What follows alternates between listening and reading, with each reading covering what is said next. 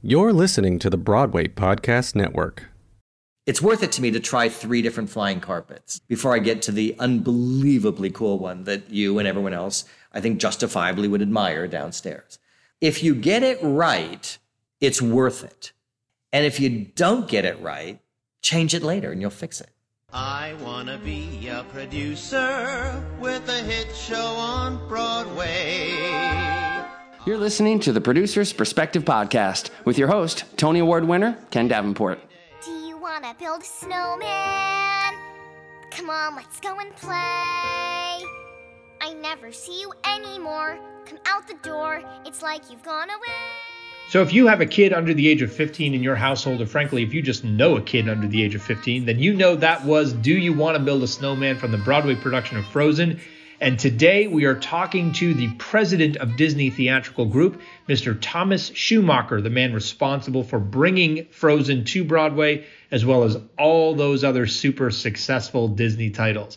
But first, let me just welcome you back to the 2020 season of the Producer's Perspective podcast.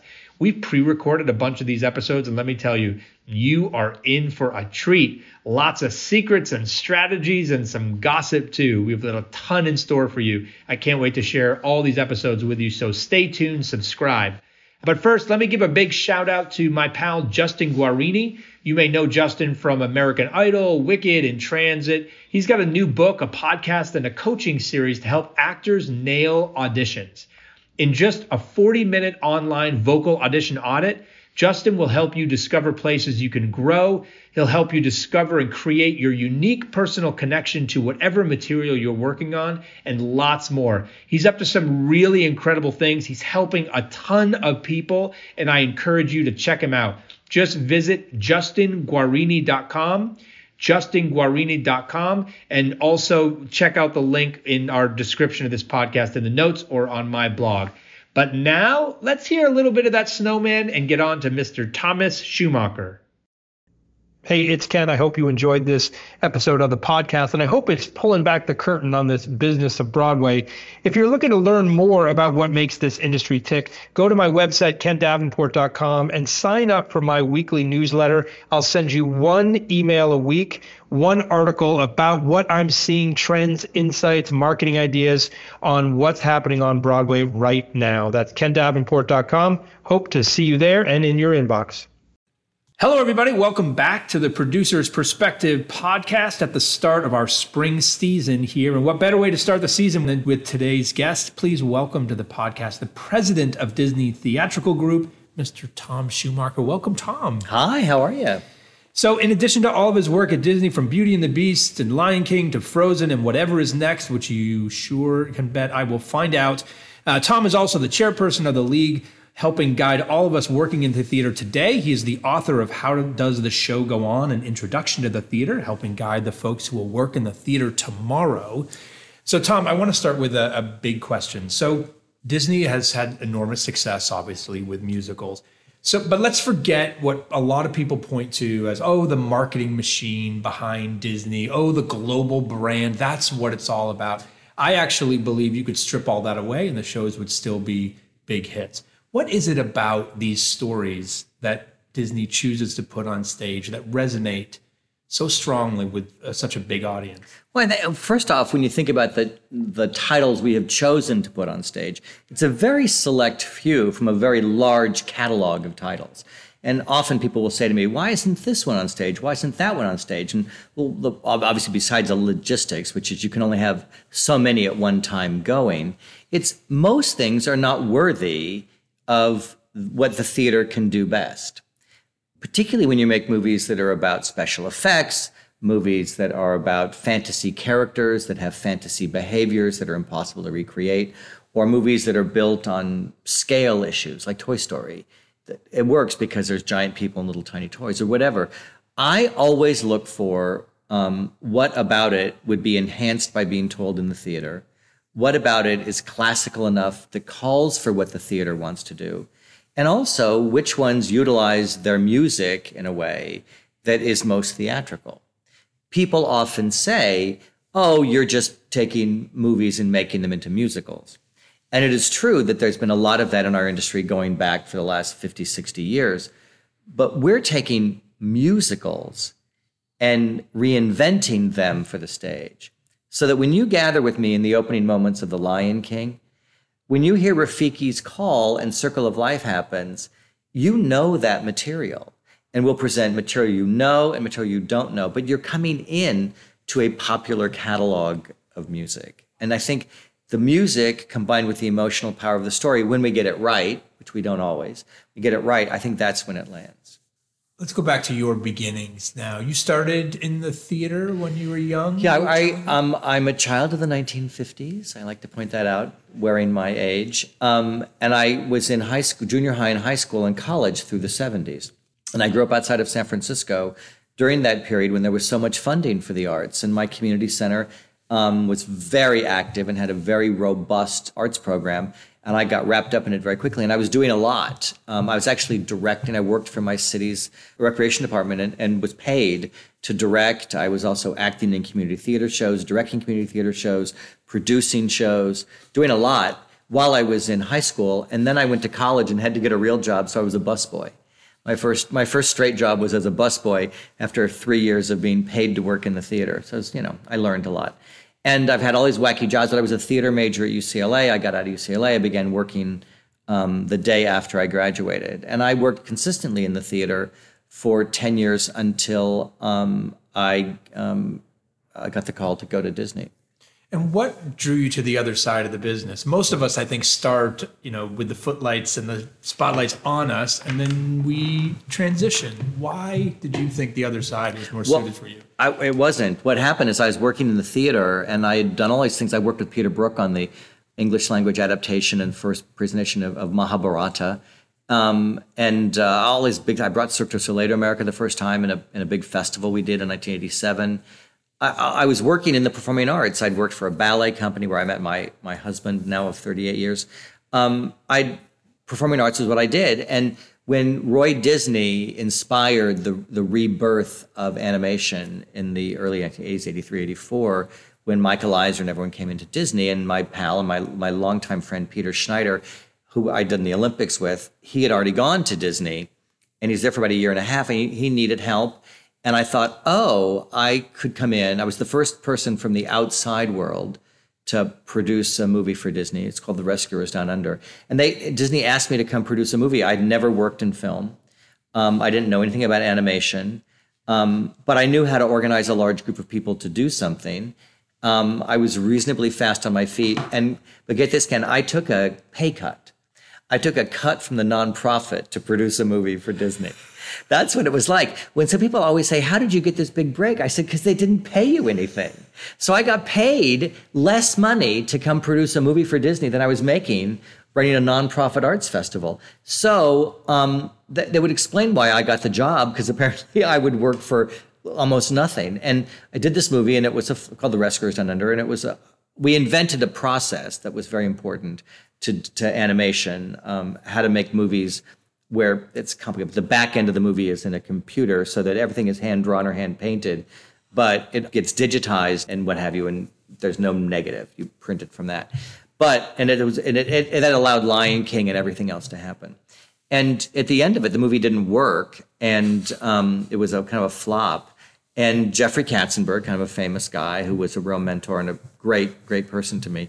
Jeffrey um, we were talking about what I would do next, and there was one project called King of the Beasts, um, and then there, and there was Nightmare Before Christmas, and so I started working on those two films. King of the Beasts became The Lion King, and then it just started happening.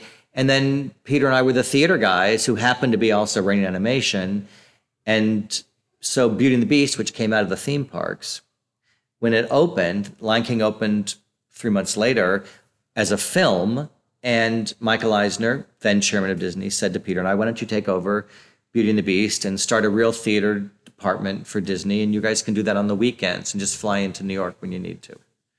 So you, when you took that job with Disney, you didn't think, "Ooh, I'm going to get in there and we're going to start a whole theater division." You just took a movie gig. No, yeah, the, yeah, the, the, unlikely consequences of one decision. I thought an animated movie and kind of busy myself at Disney until some better theater gig came along because I really fancied myself as an as an artistic director of a theater in Las Cruces, New Mexico. That was sort of my fantasy life. It's not too late, Tom. Just so you know, I can put in a good word for you. I it is my dream job.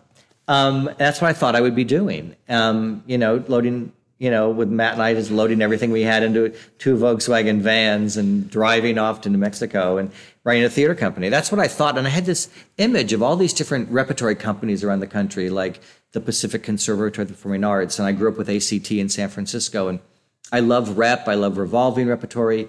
I love that, you know, being up at, at Stratford um, in Canada doing Shakespeare in Love. I just so loved I love that, you know? So that's what I thought I would do. And I thought Disney would be a quickie thing. And it's now 32 years. 32 years. Fully functioning human beings listening to this today. People who actually are vital to our industry and the world were born after I started at Disney. That's the upsetting part. Well, that's what uh, leads to my next question, which is look, Broadway is going through this huge boom right now. We're so popular, theater is so popular, and I hypothesize that part of the seeds of this renaissance that we're in right now were planted 30 years ago with the beginning of Disney on Broadway. Oh, I, would actually go earlier than that, Ken. What I would say is that when Howard Ashman and Alan Menken wrote The Little Mermaid, they gave a new life to the form of the narrative musical because The Little Mermaid is the first actual musical Disney had made. Prior to that, they made films with music. Um, film film musicals are just films where the, the, the music just accent stuff, but you know what's going on. If you, I would argue, a, a true proper musical, if you took the songs out, you don't know what happened in the story. And the first movie Disney made like that was The Little Mermaid. And when that comes out in 1989 and shocked everyone because it became a hit I mean, by today's standards, it did nothing. But back then, it was huge. And that gave and that gave a direct birth into Beauty and the Beast, the movie. So now what's happened is over all these years with Hunchback of Notre Dame and Pocahontas and The Lion King and all these things that came after Beauty and, and Aladdin, things that came after Mermaid and Beauty, raised a generation who are absolutely comfortable with a story being told with music. Now take that exact same period of time and lay it against VH1 and MTV. Music, music in its forms, people dancing, people telling stories work. And the reason I know this is true is because Newsies, the movie, Kenny Ortega's great movie, and Kenny's a great guy and such a real fighter for what matters in, in like kids seeing people performing. But the movie of Newsies flopped. And the stage version of Newsies is a triumph. But ironically, to the same audience, right? Newsies wasn't a thing for kids. The people who were f- the fansies, as we called them, were people who'd grown up on musicals. It didn't seem absurd to them in whatever, you know, 2000 or whatever that we did Newsies, that these boys were singing and dancing. But it did seem absurd to the audience back when the when, when Newsies first came out. And um, I, and I just say that it's people who were raised on musicals get it. You could come downstairs with me tonight. Actually, we're dark tonight, tomorrow night, to watch Aladdin. The, the audience downstairs at the New M, we're upstairs in the old rooftop theater right now. The audience downstairs at Aladdin in New York here is 90% over 18 years old. Mm. People have an expectation there's kids in there. But why is that? Well, because if you were 13 when you saw Aladdin, the movie, you're 40 now right? If you were 16, 17, 18 when you saw it, because it was huge on that high school crowd, edgy comedy into the college crowd, you're in your mid 40s, you're pushing 50. You're bringing a kid possibly, or you're just coming. I remember, I can't forget when we were previewing Aladdin here, and I thought, I thought my hunch was right because a lot of people thought I was crazy to do it. When the Brooklyn hipster with the little, you know, soul patch and his girlfriend are like laughing at the genie making fun of the story of Aladdin in this kind of meta way. And yet, when Whole New World happens, he puts his arm around her and she snuggles into him. And they're able to have that romantic moment the magic of that moment, and then still because the show very quickly steps out of it and makes fun of itself again. That thing that is happening downstairs in Casey Nicholaw's production of Aladdin is the true Disney audience. They know. They know that they were raised on this and they have a simultaneous nostalgia hit and a contemporary f- connection to it. And they'll raise their kids on it in a new form. Well, yeah, we're discovering on Disney Plus one of the most. Bob Iger mentioned this the other night in a, in a meeting. He's the chairman of our company. That one of the most popular things on Disney Plus are parents, you know, in their 30s or 40s, watching something old Disney Channel material and showing it to their kids. And that they're actually, as a family, sharing stuff like that. And even my assistant, um, who is under 30, but in his late 20s, um, he's literally watching Disney Plus, watching the Disney Channel shows of his childhood, right? That, that this nostalgia thing is very powerful. It's very, very powerful. And and by the way, I think it cuts through all levels of our culture. I'm uh, I, I, I was a longtime mentor in uh, the Open Doors program for TDF, and my kids, you know, from a high school on Fordham Road in the Bronx, um, you know, many of them economically disadvantaged.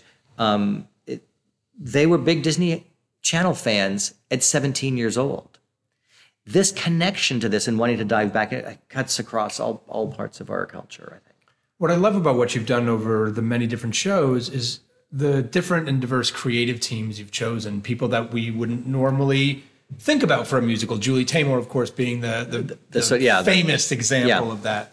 Uh, how do you put together a creative team, including think back to that first moment you got the call, like let's turn Beauty and the Beast into a stage musical. well see beauty so for example beauty was created by from the theme park so robert jess roth who directed it who's a, we're very close friends but we didn't know each other. He was they were all hired to do that. We had nothing to do with it. That team linda woolverton we knew because she had done the movie with us and she had been part of animation so she wrote the book. Everyone else had had built most of their Disney experience was in the parks and having been very successful. And then it was from that that we stepped in. Um, we're doing a big revival of Beauty and the Beast, and it's an all new design, new concept, revising parts of the book, cutting some things, adding some things. So it's it's altogether new from what was on Broadway with the original team. Julie Taymor, I didn't know what else to do. I had tried to work with Julie 10 years earlier um, when I was doing a, a big festival and I wanted to bring a piece of hers, and that's how we met. And then um, when I had a slight, this has been talked about a lot, but I'll tell you the, the briefest version of the story. Michael Eisner, chairman of Disney, says, "Let's put Lion King on stage," and I tell him it's the worst idea ever. And about a month later, he comes, "How's that Lion King coming?" I said, "No, no, we're not. We're not developing Lion King for the stage. It's a terrible idea." And this goes on for a while until he finally reminds me that I work for him. And he says, and I said, well, if we do it on stage, it's not going to be what you're expecting. And I got one of those kind of glib, I don't care what you do, just do it versions. And I literally, I was with Stuart Oken, who used I used to work with and is a dear friend. And Stuart and I went back to my office and I had a Rolodex, you know, the round kind that you could flip around. I still have it, but it sits in a box in my attic. And I went through the Rolodex and I pulled out a card with the dates I'd called Julie Taymor penciled in like we used to do back in those days. And I pulled out the card and I just call, literally called and left a message um, at her, the same apartment she lives in today. Um, and uh, I left a message and she calls back later and I said, so she said, so what have you been doing the last 10 years? And I said, yeah, I've been at Disney for a little bit and, you know, made this big hit movie called The Lion King. She goes, what's that? And I said, well, it's actually one of the biggest movies of all time. This is like like three months. No, it was like the movie had opened in June. It's like six months later, so it was kind of in the popular culture. But she had no idea what it was. And um, uh, I sent her some materials, and um, she came back with a with an approach, not a physical approach, approach to how to tell the story. The design component came much much later. And then around Ju, of course, it was Julie. So then Garth Fagan came in, and I'd known Garth's work because of I was in the festival world. I knew concert dance because I'd also been in the ballet world. So I knew Garth from that. Richard Hudson was not the original designer of the show. He replaced someone else. Um, and and but I'd, I'd known his work in the opera world. So just that kind of all fell into place. And then it became the thing of how would we do this? So when Bob Falls directed um, Aida, it's because I had met Bob, but I, I knew him before he was at the Goodman, um, when he was in Chicago, we were on a cultural exchange mission to Japan for three weeks. And I met him actually in a very large public bath. I like to say I met him in a bathtub because it upsets people, but it was a public bath um, uh, where I met Bob Falls. And then, you know, over the years, Francesca Zambello, I met Francesca, who directed Little Mermaid, um, at an opening night of Prince Igor at the San Francisco Opera when she was directing my friend Lauren Flanigan, who's a big opera star. And, you know, it's just you sort of meet people, you collect them, you take notes when you see shows that you like. But I, I don't have any sense that just because someone's had a hit, that they can make another hit. And I do think that people have to want to to work on this kind of material. I can tell you, I won't name names, although I will in my book, um, of the very, very famous people who just who I begged because I loved them so much to direct for us and that didn't want to. And why? Why wouldn't they? One said animation hurt their eyes and they'd never seen any of the stories, so they couldn't. One said, I can't twice, said, I can't imagine how I could possibly stage that material. Um, it, and you know, over the years, it just didn't come together. Some and uh, some, and there's a number of people who are very close friends of mine who are famous directors who turned us down. Did they regret it? Anyone come back to you and go, God damn it, I should have done that thing? Um, I do think some people probably because what happens, everyone will take a meeting with with me, and everyone knocks on the door, particularly when they hear like we have certain rights or something. Now, because for for us, and I know that you do get into this on your show. I mean, the economics of our business, you can make so much more money on a hit. Now, hits are rare, but a hit Broadway show, if you're a director, is vastly more lucrative than a hit movie. Vastly more lucrative than a hit movie by a factor of probably five to 10. Yeah, it's uh, It's upsetting, isn't it? You know, you can't make a living, but you can make a killing. What is that old expression? Because it, but because of that, I think people do now come. So, for example, with certain titles, and we don't talk about development i- in a big public forum. Apparently, I do on podcasts because Dennis keeps yelling at me. But things that we're playing with or developing. Here's a really good director story. I want to um, to revise Aida because I love Aida. It won four Tony Awards. Heather Headley became a star out of Aida. But I also know that what we put on stage originally, you couldn't put on stage today. And when we talk about musicals from a certain period, Aida is not one of them, but of a certain period, you say, oh, there's some uncomfortable elements of the narrative or whatever. But in the case of Aida, we own the IP.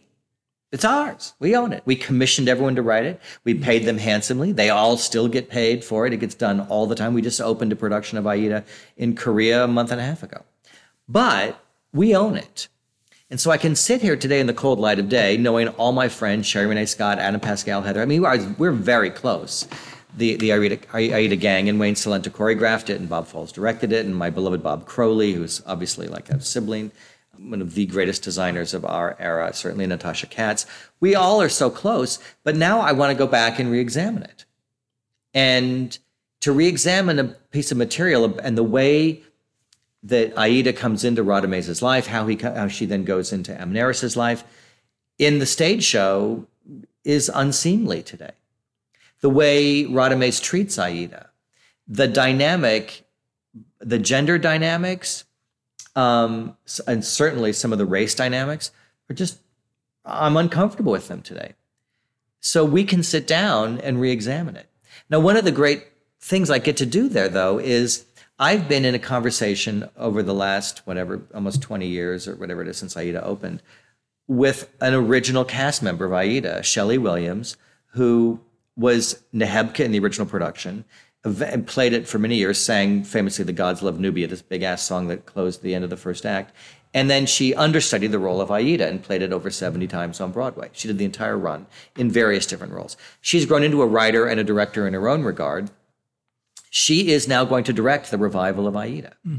So now a woman of color is directing a play that she knows backwards and forwards, knows all the parts she loves. I mean, we were meeting with Tim Rice going over songs that would have to get a new lyric or a change or whatever. And she's literally showing Tim photographs of the two of them together at the opening night. It's very touching to me, but also her perspective, her perspective as the woman she is today, as the director she is today, but also having grown up inside this material, knowing it. That to me is a very interesting way to re examine Aida. Will it be a hit? I don't know. If, if we could predict that, we'd be the richest guys in the world. But, but I do know that it's a very interesting way to dig into it. Working with Lear de Bessonet on Hercules, which we did in Central Park. I've known Lear for years trying to find something to do. And for us to come together with that program, with Public Works and Hercules and the park and Disney, it's the right match. And then we will continue to develop Hercules into something, not Broadway. Um, but as I look at these things, the the who, the what, the it's fun. What I love about this description of development, without talking about development, is that you, Princess Bride, we'll get to that later. So, uh, is that it just seems like you're running it like a mom and pop shop, producing shop, when you are, of course, this major corporation. You didn't talk about having to justify to a bunch of board members how much money a new revised AIDA is going to make. And I often point to the success. We talk about the corporatization of Broadway all the time, and I often say Disney doesn't feel like a corporate producer. It feels like an independent because here you are talking about these. Well, things. here's the shocker, Ken, The- because Disney writ large does not pump money into Disney theatrical. They don't pay for anything.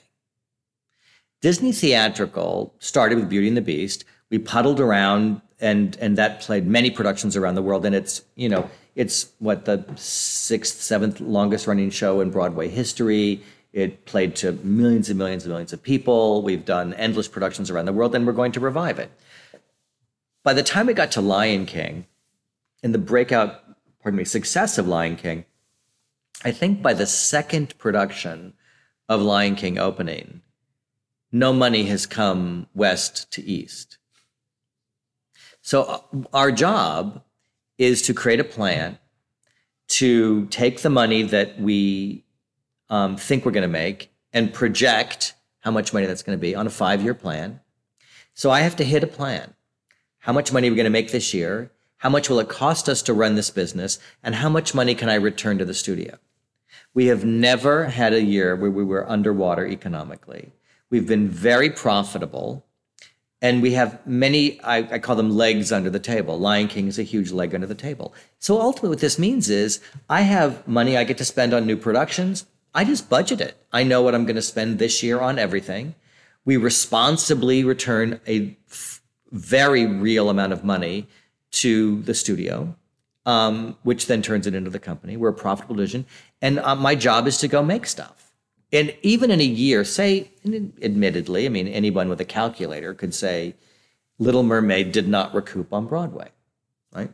Didn't run a long, a year and a half, whatever it ran. Um, for us, mm, that's kind of a wipeout, right? But we, we closed it, obviously. We were going to tour it. We decided not to. We reinvented it. It played in Europe, it played in Moscow, um, and then we have two productions that play in Japan. And then those have all been very profitable, paid back whatever was lost on Broadway in the mother company. Between that and Tarzan, we've never done a show that didn't recoup. But it, but because I can do, I can rewrite it, rechange it, bring in new designs, do this, and and now Mermaid gets licensed everywhere. I mean, just just if the Muny in St. Louis does it, you'd be shocked with that pace. And so economically, we manage our own ship. It is unique because we are representing the Disney brand outside of any other part of the company. But our values, and, and you know me personally, we'd see each other socially, we see each other at these events and stuff. You have a stereotype type image of Disney, but you're hard pressed to find someone who knows the values of this company, what we stand for, the history of this company, the history of our characters, and who fights for it and cares about it as much as I do. You're hard pressed to find it. I've been around for a very long time, and I had the great privilege of being very, very close to Roy Disney. But we're a unique business. We have 21 shows playing around the world tonight. By this time, by the end of this calendar year, it'll be 27 shows or something playing. We'll probably over the next two years get up to 30 something shows playing. We we play to a, a very substantial audience um, around the world in places where there's probably not other parts of Disney. what's one thing that look you're the chairperson of the broadway league so you get all of us independent producers in a room all the time but if you had us all in a room and you could tell us one thing that we could learn from how you and disney does it what would be the one thing that you There isn't one. I learn more from this community than they could ever learn from us. I think from a, um, I think there are things that we do that independent producers can't. We we own and control our IP. Um, that's a big deal. That's a big deal. I don't create shows that I can't say this is the rewrite, right? And I've never had an artist say to me, "I won't make that change." do you think we should do that do you Yes. think i as an independent should start saying you know what i'm going to start paying these people a lot i'll just raise more money let's pay these people a lot more money so I My people make the exact same money someone else does based on the success of their shows. But I do think it's important that, and by the way, Cameron would agree with me, and you know, Andrew certainly would, that I do think it's important that we be able to deliver the show that we think we're supposed to deliver. And it's controversial, but I'm not exactly sure why the people who make it happen, put up the money, take all the risk, don't control the property. And, you know, my, uh, mind you, I've had very vigorous relationships with a lot of the, like, you know, my, my pals at Pixar and uh, the great John Lasseter and these people that, you know, we made a lot of movies together and we just fought it out. But I've never, ever, and this is just me, I've never made a movie or um, of which there's like 21 of the big features that I oversaw. Um, I certainly have never made a stage show where my I did where I did not have a voice at the table or where I had to ask permission to have a voice at the table or where I had to prove myself to. So people know that coming in. People know that coming in the door. And um, I, I'd never talk about this publicly, but why why would anyone get into that situation by which the group couldn't shape it and one person one person you can have the whole group say this is what we need to do and one person I'm not changing that. Mm-mm. Now, mind you, I don't think there's a rule about it. We were working on Newsies, and my my dear dear pal Alan Menken, who is I mean I've, I've learned more from Alan Menken than any other human being, I think, in my life. And we've done so many things together. And there was a song, and I, we were on the phone. I said, Alan, is, is that song good enough? And he's like, oh, What do you mean? I said, Well, you know, why don't we take another whack at it? He goes, Okay. So he and Jack Feldman, lyricist, great guy, they come up with another song. And I went, Ah, Alan, really? Is that really great? He went, It's a good song. I said, Yeah, it's a good song. You're Alan Menken. And um, he, so he said, Okay, let me, let, me, let, me, let me try one more time. Harvey Fierstein calls me and says, Why didn't you like Alan's song? And I'm like, Well, it's, it, it's not a Menken song. It could be better. He goes, It's ridiculous. So Alan turns in this fantastic song. It goes into the show. And I've never had anyone say, you know, like, I, I- in, in working with, with Bobby Lopez and Kristen Anderson Lopez, they are such geniuses. And by, by the way, she is, she's a giant star. Kristen, we all, everyone knew about Bobby, right? Because he'd already had so many hits. But Kristen's a giant star and deeply, deeply talented. And I have a giant amount of respect for her. And we've had, there are ideas that I pitched in just rooms that are incorporated in songs. They have, usually if I say, what if it did this? They have a better idea, which is always my favorite thing. I hate it if my idea wins. I just want my idea to prompt the good idea. Um, but we've also had things where I said we have to make a change here, and you know they do the right thing. They rationally fight for what they believe in, and then we all end up someplace good. Uh, I, I just went through this with a, a writer on um, Father of the Bride, which um, Ooh, development alert! Development alert! um, because we we have this we have this piece. There's a couple of things things around it, but Father the Bride's one of them that just sort of sits there as an idea that I love. And I'm working with this wonderful, wonderful writer named Bridget Carpenter, and she wrote Freaky Friday with us, and I loved working with her, and I loved her TV series Friday Night Lights, where I, that woman can establish a character in five lines. She is so gifted, and and and she has a very, very, very deep commitment to diversity on stage, as you well know I do. And the trick of Father the Bride is if you set it in its time period, that becomes very problematic, right? If you set it in the time period of the original novel or of the Spencer Tracy movie. And I like musicals set in time periods because I like the, the I like the lens of that. And contemporary musicals tend to kind of irritate me. And so she and I had to figure out how we could do Father the Bride and hit my fear of contempt telling stories where people are wearing clothes from TJ Maxx with IKEA furniture, and our collected fear of um, of a musical set in a time period that prevents you from having the kind of buoyant, diverse, alive cast we would want. And we went back and forth so many times, and I think the the staff, my creative development staff, probably thought, "Oh, this is just all going to end in tears." And she and I just went round and round on the phone one afternoon. So I'm sitting in the exact chair I'm sitting in now. And we came up with a really, really fun idea. She turned in 25 pages recently, and it's I think it's the best 25 pages I've read in as long as I can remember. That it's not because no one had to win. We just had to figure out how to hit what everybody wants to get done, or come up with a better idea. And and so when you ask, I guess going way back to when before you glazed over, in, in where the mom and pop nature of this is because it is a mom and pop. Now it's a mom and pop that has huge fiscal responsibility. Because by the way, if you mess up a show, you're answering to the attorney general.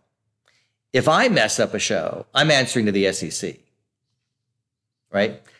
And we I am fiercely, as as my colleague in the room would acknowledge, I'm fiercely, fiercely committed to, to our investor, which is the Walt Disney Company. And which is owned, I'd like to add, not by famous executives, but by shareholders.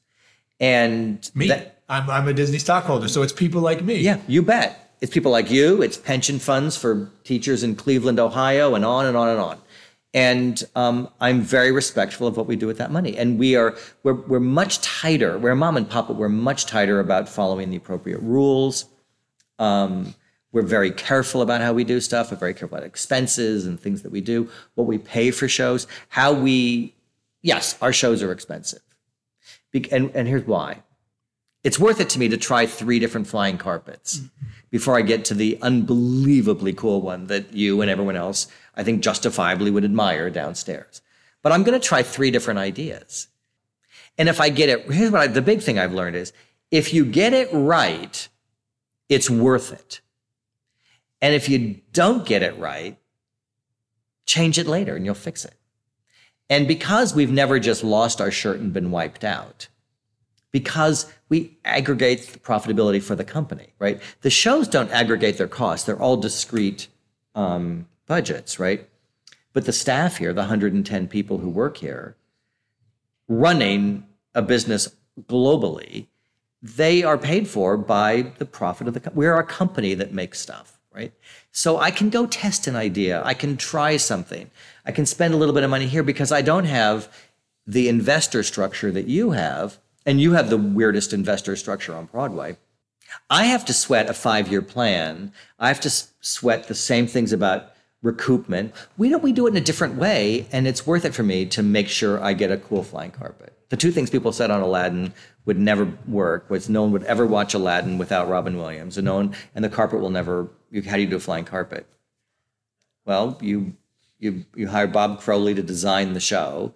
I had the idea of what the actual e- event of the carpet was, but Bob had the solution to how my my magic. I'm a magic geek, you know, and so my magic concept of how it would work.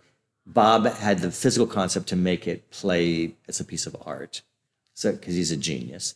Um, and Casey knew how to wrap around it, and so we were all working together. But that's worth the it's worth the research, right? It's the worth worth the time spent. I don't have to think about it. For example, also famously, I, well, famously to me, um, Aladdin, I think, in our industry widely known as not having really been working in Toronto when before we came in from out of town. And my my dear friend and mentor and rabbi um, Manny Azenberg, at my request, came up to see it and was like, uh, and he said to me after he'd seen it, he says, "Well, first, you know I love you. I've known Manny Azenberg since I was a child. That's when you're in big trouble. Yeah, you know I love you. And I and I said, Yes, Manny. And then he said, And I think you have a hit. I said, thank you. He says, but those first 30 minutes. and we went and had a drink and we sat up all night long talking about the show. And he, had, he didn't tell me what to do, he told me what didn't land. And I came in the next day and Casey said, What, how with Manny? And I told him exactly what I just told you. And then he said, Huh. And the next day, Casey came in and he said, Can I see you in my office? Which meant three rows behind my tech table. And he pitched an entire revamp of the first 30 minutes. We were talking cutting character moments, cutting scenes, building new scenery, rearranging songs, moving things. I mean, massive, massive stuff. And we had a couple of weeks to go in Toronto. We had a couple of weeks in New York, and we were going to go back into rehearsal. And we we had wisely held back a serious piece of rehearsal time that we'd learned over the years. When you come in from your out of town, do it. Like you know, we on Frozen, we rewrote the entire opening number and put a new one in. We wrote the ending, put a new one in. People don't realize that happened between Denver and here. But Aladdin, we really restructured it, really restructured it. And we had that we had held the time because I knew that I would want those four weeks. That's what separates Aladdin from being, to everyone's surprise, a, hit and a total failure. So was it worth it? You bet it was. Now, what if I did that and it still closed in six months or 12 months? Well, I still have all the IP of Aladdin, and I would have started over, and I knew I could license it. And here's something this the first version of Aladdin that we tried was not the Toronto one. Um, the cast that you know from the original, from, from the Broadway production, and Casey and my co-producer Anne Quart and I, we all went to Seattle and did it at the Fifth Avenue with no money spent on physical production. We call it the mattress on a stick production. A stick came up with a mattress on top of it, and that was the carpet. We wanted to see if people would buy into the idea of returning the genie to Howard Ashman's original idea, which is Cab Calloway, Fats Waller, Harlem Jazz era. The meta idea that the genie would talk to the audience because he can't be a shapeshifter, so he could be contemporary. How the character, the, the, the idea that Aladdin would have three sidekicks, and how the new song material would work. Would people buy into Aladdin with that idea? So the Fifth Avenue was so great to us, and we went out there. We just did it as a one-off production. But what I learned coming out of that is I believed we could rework it.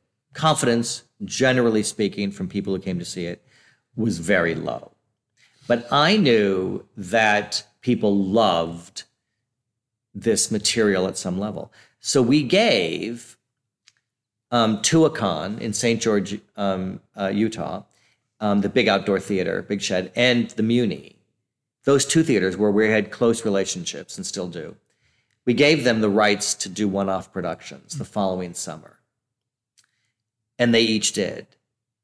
And they each sold out at record levels. I went, I flew out to see both productions. They were big, romping. Johnny Tartaglia was the genie in um, uh, at the Muny. I mean, they were just big romping. People had live camels on stage, all this stuff. But what I learned is it was huge people wanted to see it. So I thought, okay, I'm right that the nostalgia is there. What what we were wrong about is some of the elements of what we delivered. But in so doing, I learned, and I think people would be afraid. Oh my God, you're going to let people see what you're. Nobody's watching.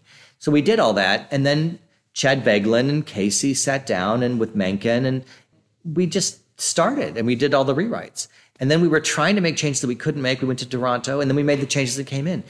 If we hadn't delivered it for here, you know, we swung for the fence if it was a whiff, you know, whoop, we lost it, then we would have just licensed it and it would have paid for something or it would have been a colossal failure. Two questions before they hustle you out of here. Uh, what do you think Broadway looks like in 30 years? Well, it's, that's, a, that's a good question because to me it looks exactly the same as it did 30 years ago. In truth, in the truth sense of great people are making theater. In 19, end of the 1957-58 season, Music Man, West Side Story, Dark at the Top of the Stairs, Sunrise at Campobello, and something else were all playing on Broadway. And Tyrone Guthrie said, Broadway has gone to crap. Um, you can't, the tickets are too high. It's too expensive to mount shows. I'm leaving Broadway and I'm going to start a theater someplace else. All these cities can bid for it. And of course, Minneapolis won the bid and they got the Tyrone Guthrie Theater. West Side Story, The Music Man, Sunrise at Campobello, Dark at the Top of the Stairs, and something else. Well, here we are today. Great artists are still making great stuff. Look at this season where where you can have Jagged Little Pill open and we can have The Inheritance and we can have new musicals, we can have revivals. Can, it's all happening. Now, has the landscape changed? Yes. They built this plaza full of hideous walk around characters. Um, uh, traffic's being controlled a little differently. Crime is way down. I can give you statistics if you're interested, but you know, it used to be you know 3,800 in the in the 70s. There were 3,800 um, crimes reported in Times Square every year. Uh, roughly 1,500 of them were violent. Today, we're you know down at around 1,100 crimes being reported and maybe 75 violent in Times Square. So that's like like that, that's just like that's that sounds like Thanksgiving at my house when I was a kid, you know. So that that part of it, the cosmetic parts have changed of of some of the presentation, if you will. But the reality, when you say 30 years, well, I'm expecting half the kids in this office who are here, the kids, anybody who's younger than me, by the way, is referred to as a kid, but they're going to be producing. I can't wait to see that. Mm. I can't wait to see what Eva Price, when she's 75, what is Eva producing, right? and and she'll tell these stories about how the first show she jumped in on, like Peter and the Starcatcher, as a co-producer, and then to get get her way up to winning the Tony, right? How that happens. All these young people who are writing. I knew Benj Pasek when he just got out of Michigan, and he was just a kid banging around town writing lyrics. Look at him now. You know, Os two Oscars, a Tony, big hit. Where will he be in 30 years? be making great stuff. So, what does it look like? It looks like the theater as you know it. My last question, which is very apropos for you, it's my genie question. I ask this to everybody. So imagine the genie from Aladdin comes to visit you and thanks you for your incredible contributions to the American musical theater and to Broadway and Times Square and all the amazing things that you've done. And says, I'm going to grant you one wish. What's the one thing, you have such a positive, optimistic attitude towards this business and this space and the city and the world, actually. What's the one thing you'd ask this genie to change about Broadway? The one thing that drives you nuts, makes you angry, flip over a table? Well, I, I don't flip tables. Um, but the thing that I think is so desperately missing um, is, is enough diversity at the table. You know, when you look at what we at Disney Theatrical have done going back to when we started, um, you know, whether it was Toni Braxton playing Belle or what have you, or certainly the kinds of shows that we do. I mean, Toni played Belle, what, 18 years ago or something. And, you know, doing shows like Aida and, of course, Lion King and the way we've chosen to cast our shows, right? But when you walk around the creative community of Broadway, not as diverse as I would hope it would be.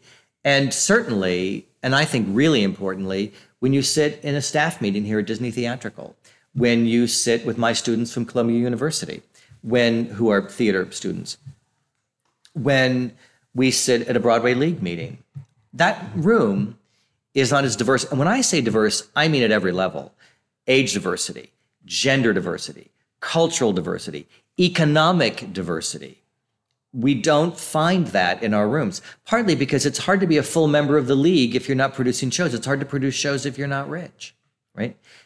Um, how do we? I'm looking for a word because I don't believe in egalitarian because I'm a, I'm a total meritocracy person. I always just believe best idea wins. I want the best person. But how do I give more opportunity for more best people? You know, I love the movie Mulan, right? I talk about it all the time. I some of my proudest things I worked on, and I'm, we fought hard to make the movie that we made because it's not what people wanted us to make. Um, but there's a thing that happens in Mulan. She ends up, if you know this movie, she ends up saving China right at the end, and and, um, and it's a you know very sweet. It's a fantasy for God's sakes, but she's able to do it because she got access. She makes a choice to cut her hair disguise herself as a boy because she wants to take her father's place to save his life. She does not do it for any personal gain. She does it merely to save her father's life. But in so doing, she gets training. that a young woman in her community never would have gotten. And she is trained in a certain set of skills. Because of these skills, she's actually able to rescue a battalion of men at the exact same time that she's revealed to be a woman and should be punished for having disguised herself. But she's given one more chance and her life is spared because she has saved all of them. But she's outcast. And now as herself, not dressed up as a boy, not dressed up as some fantasy female character, but just as herself, Mulan, with the skills that she was trained with. She goes on to her great achievement. She didn't have magical powers. She wasn't granted some fairy dust. She learned something when she when she went to camp with Captain Shang and and uh, um, Chien-Po and Ling and, and and Yao. She she learned something. How do we help people get access to our community, learn a set of skills that make them vibrant parts of our table, and your previous question is how will Broadway look in 30 years? If my wish is granted by the genie, we will be producing work that is thrilling and engaging and exciting, that engages the community at the broadest possible levels, that we have something for everyone, and that is created by the most diverse community. And why wouldn't we want that? Why wouldn't we want that? Think how, how exciting is it every time you're in a room and someone says something that surprises you that you wouldn't have expected? It's the greatest thing ever. It's the greatest thing ever. It's, it's not about representation, it's about creation. And you want the most creative, vibrant, interesting voices in the room, and everyone bringing their history in. And my staff knows this. I love knowing people's stories. Where did you come from? What is your point of view? How do you see this? I ask in marketing meetings all the time. I have friends who who work for us who like live in the suburbs, and their husbands hate the theater or whatever. And like, well, what do your neighbors think about the ad campaign for this? What do they want house seats to? We have to seek diversity at every level economic, cultural, gender, age, everything. That's my genie wish. Well, it's a fantastic one, and I think that's what creates the most exciting Broadway that we could ever have. So thank you for that. Thank you for this. Thanks to all of you for listening. We will see you next time on the Producer's Perspective podcast. Thanks again to one of the busiest guys on Broadway, Mr. Tom Schumacher, for sitting down with me and with all of you today. If you're excited for this new season, please do us a favor review us on Apple Podcasts. You know why? The more reviews we have, the better guests we get. We get more people like Mr. Schumacher to join us and share their incredible wisdom. So do us a favor, uh, review us on Apple Podcasts positively, mind you. Helps other theater makers and theater fans all over the world find us.